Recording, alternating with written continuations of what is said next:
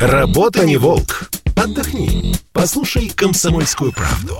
Я слушаю радио КП. И тебе рекомендую.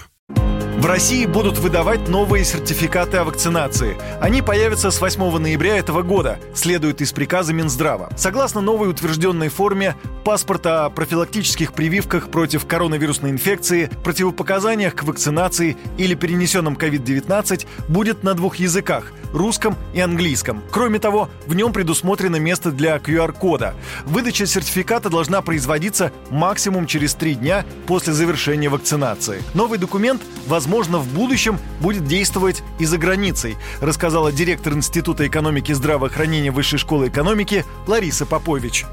Там просто более широкий спектр информации, плюс на русском и на английском. В ближайшее время мы очень надеемся, что спутник будет сертифицирован ВОЗом, и, следовательно, для выезда э, будет очень полезно как бы использовать этот двуязычный сертификат. Это на будущее, как бы на вырост сделана история. Главное, чтобы это достоверная была информация, и главное, чтобы реальная была вакцина, а не купленный сертификат.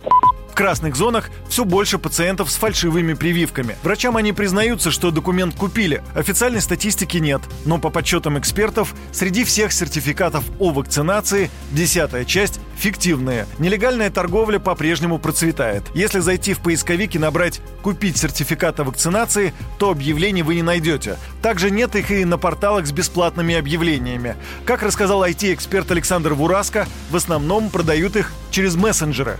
Большинство объявлений о продаже фейковых сертификатов э, размещаются либо в телеграм-каналах, либо э, на даркнет-площадках. Таких объявлений не то чтобы прям слишком много, но они есть. Их количество исчисляется десятками. И отличительной их чертой является то, что, ну, пожалуй, 99% из них э, это откровенные мошенники. То есть у них нет возможности изготовить нормальный сертификат настоящий, внести его в базу, хоть они все это и обещают. В то же время я сталкивался и с объявлением, которое выглядит достаточно достоверно.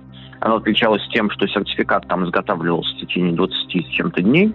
Э, стоимость его была в разы выше, чем в большинстве других э, объявлений.